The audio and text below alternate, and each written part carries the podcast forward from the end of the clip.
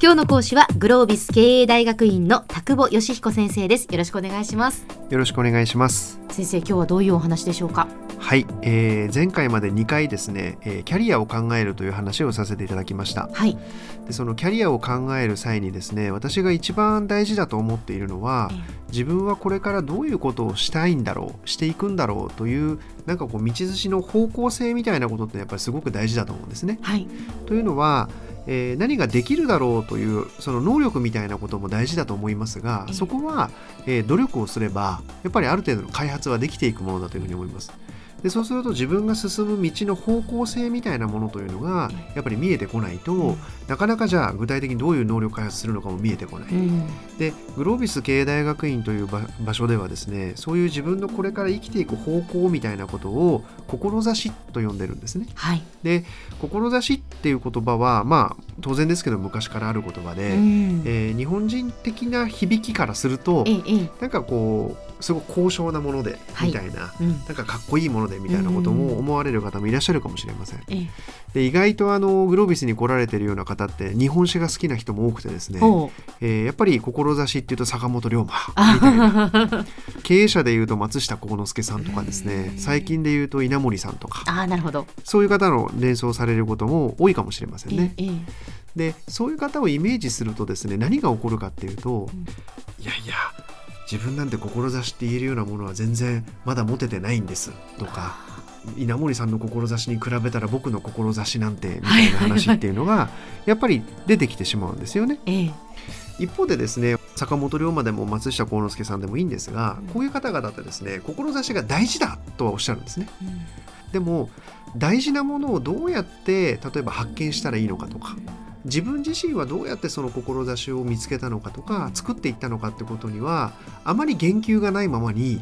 大事だっておっしゃられちゃうと、ええ、なんて言うんでしょうその志をこれからどうにか作ろうと思ってる人からするとですね、はい、結構ギャップがあるんですよね。でそこをですね、えーと、どうにか埋めようと思って何年か前に、えー、志を育てるっていう本をですね、はい、えーと、東洋経済という出版社から出したんですけども、えー、その時に私たちが議論したのはですね、はい、もう幸之助さんとか龍馬は志有段者、うん、有段者、はい、志5段とか10段とかそういう人ですね、あまりにもハイレベルな人が言うとですね、うん、10級の人はよく分かんないんですね。でも幸之助さんにも龍馬にも、やっぱり志10級の時期もあっただろうと。そうですよね、考えたらね。で例えば龍馬なんかは最後は大政奉還とかっていう話になりましたけども、一番最初は土佐の浪人やってて、江戸に行きたいっていうのが夢だったわけですよね、だからだんだん変わっていくしっていうような、その志ってどういうふうに変わっていくんだろうとか、どういうふうに作られていくんだろうということをですね何十人にもインタビューをしたんですね。はいでその結果を先ほど申し上げた本で書いたんですけども、えー、そうするとですね、えー、サイクルになっているっていうことがなんとなく見えてきました。でサイクルってどういうことかっていうことなんですが、えー、今すごく一生懸命何かに取り組んでいることを、はい、まあ、志に向かって生きていると仮にしましょうか。えー、でそうするとその志ってですねやっぱりね終わるんですよね。端的に言うと高校3年生の夏休みの甲子園の大会っていうのはですね優勝しても優勝しなくても時期が来れば終わるんですね。そうですね。もう強制終了なんですよ。えー、そうするとどんなに一生懸命やってたものでもやっぱり終わるっていうフェーズが来るわけです。で終わって終わったままぼーっとしてるっていうのもあるかもしれないけども終わった後にやっぱり次の目標を設定してそしてまた何かに取り組み始める。えー、えーでそんなサイクルがぐるぐるぐるぐる回りながら自分の人生をま形成していくっていうのが姿なわけですよね。はい、何かに取り組んでいます。終わります、うん、で次は自分は何をしようかという自問自答をします、えで新しい目標を設定できますっていうこのワンサイクルに小さい志で少子と名付け、え。でこれの積み重なりの全体像が大きな志大志これが、まあ、人生で何をやりたいかっていうことのイメージだっていうふうに捉えると、うん。全ての皆さんがちょっとでも何か一生懸命取り組んだことのある方であれば過去にいくつもの志をこう作ってきたっていうことで言えるだろうと、そんな提案をしてみました、はい、そうするとなんかお母さんにいやいやこう手を引っ張られていったプールも、うん、ピアノも。これもでも1年2年頑張って何かこうやってきたものですから十分志って言えるレベルのものだと思うんですよね。でそんなことを振り返ってみた時に、自分は小学校の時はこうだった。中学校の時はこうだったみたいなことが見えてくると、はい、今なんとなく志に生きてないなとか、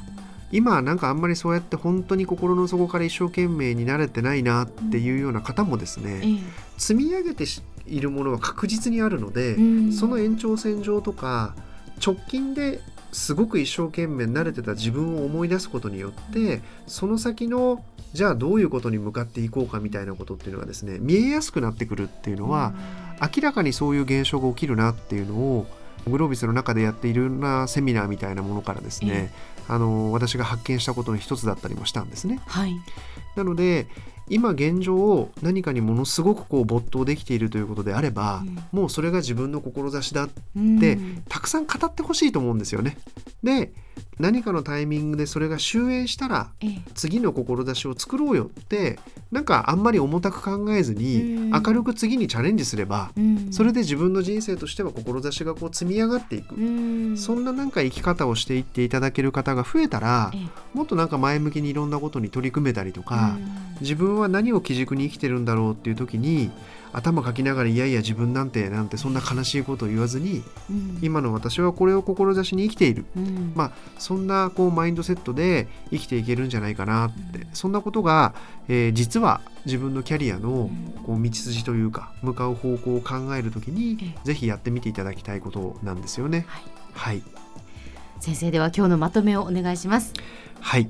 今一生懸命何かに取り組んでいるそんな事象にですね小さい志という名前をつけてみて、えー、自分は今どんな志に生きているのかということをご自身の中で意識をしながら生きていっていただきたいなとそして何かのタイミングでそれが終焉を迎えたら次の志を作りに行く。そしてその積み重ねとしての大きな志っていうものを自分の頭の中でイメージしながら、えー、キャリアとの関連性も捉えながらですね自分の人生について考えていただきたい。そんな話をさせていただきました。今日の講師はグロービス経営大学院の田久保義彦先生でした。どうもありがとうございました。ありがとうございました